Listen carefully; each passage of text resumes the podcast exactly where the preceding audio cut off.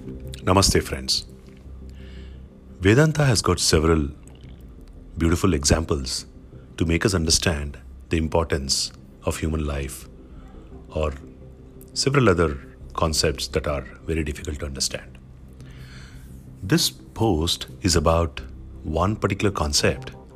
one particular example where Vedanta tries to impress upon us that the human birth is very rare and we got to use it wisely. So, think of a sandalwood tree, and if we don't know that it's a sandalwood tree, what would happen is that we would probably chop it off and use it as a firewood for cooking our food. But at the same time, if you knew that this was a sandalwood tree and it's got a much higher value, then we would perhaps not use it as a sand, as a firewood, but we will probably sell it and derive higher value out of it, and then perhaps make a dinner out of it, not directly using it to cook a dinner.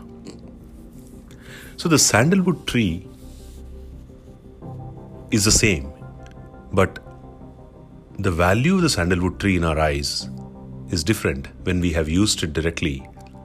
as a firewood or when we have realized the true value of sandalwood tree and have sold it in the market. Likewise,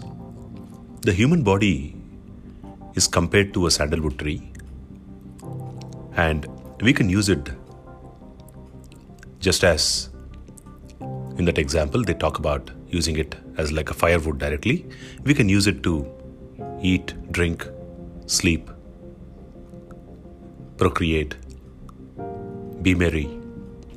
and enjoy life but if we realize the value of the human body then our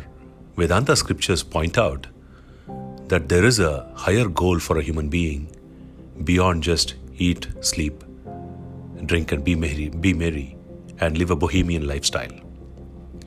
The moment you realize that yes, there is a higher goal and there is a higher value that we can derive by being human, then perhaps we will steer clear of the bohemian lifestyle and start